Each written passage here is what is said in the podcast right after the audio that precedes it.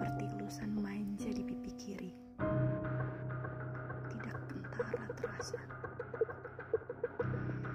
Ratusan jilid perlakuan kasar dari ayah sudah ia terima sejak belia. Tanpa sosok bunda yang datang membela atau saudara laki-laki yang tak pernah ia miliki.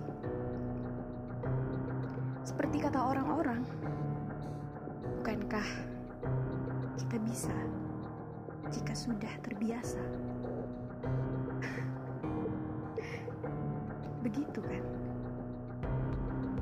Terbiasa sakit, terbiasa menderita, terbiasa dipaksa tersenyum walau jiwa ingin kabur, terbiasa mati rasa. Kampus, rumah teman, pertunjukan musik hingga tengah malam menjadi tempat paling aman untuk dia kunjungi.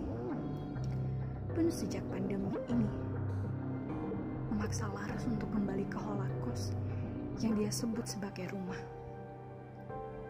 memasang badan bersiaga jika sewaktu-waktu ayah kembali memberinya jatah tamparan. Tidak perlulah dicari tahu apa alasan yang menjadi penyebab beliau marah. Menurut beliau, semua yang ada di dunia itu adalah salah. Dari TV terdengar berita bahwa PSBB ini kembali diperpanjang. Laras hanya bisa melenguh sembari beranjak menyeka lebamnya dengan obat merah.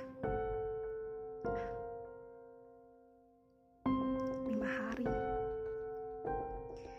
4 hari, 3 minggu, 2 bulan, jumlah yang kembali bertambah.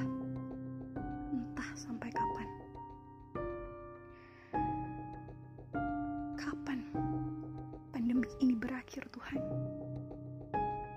Kapan? Saya sudah rindu terbang.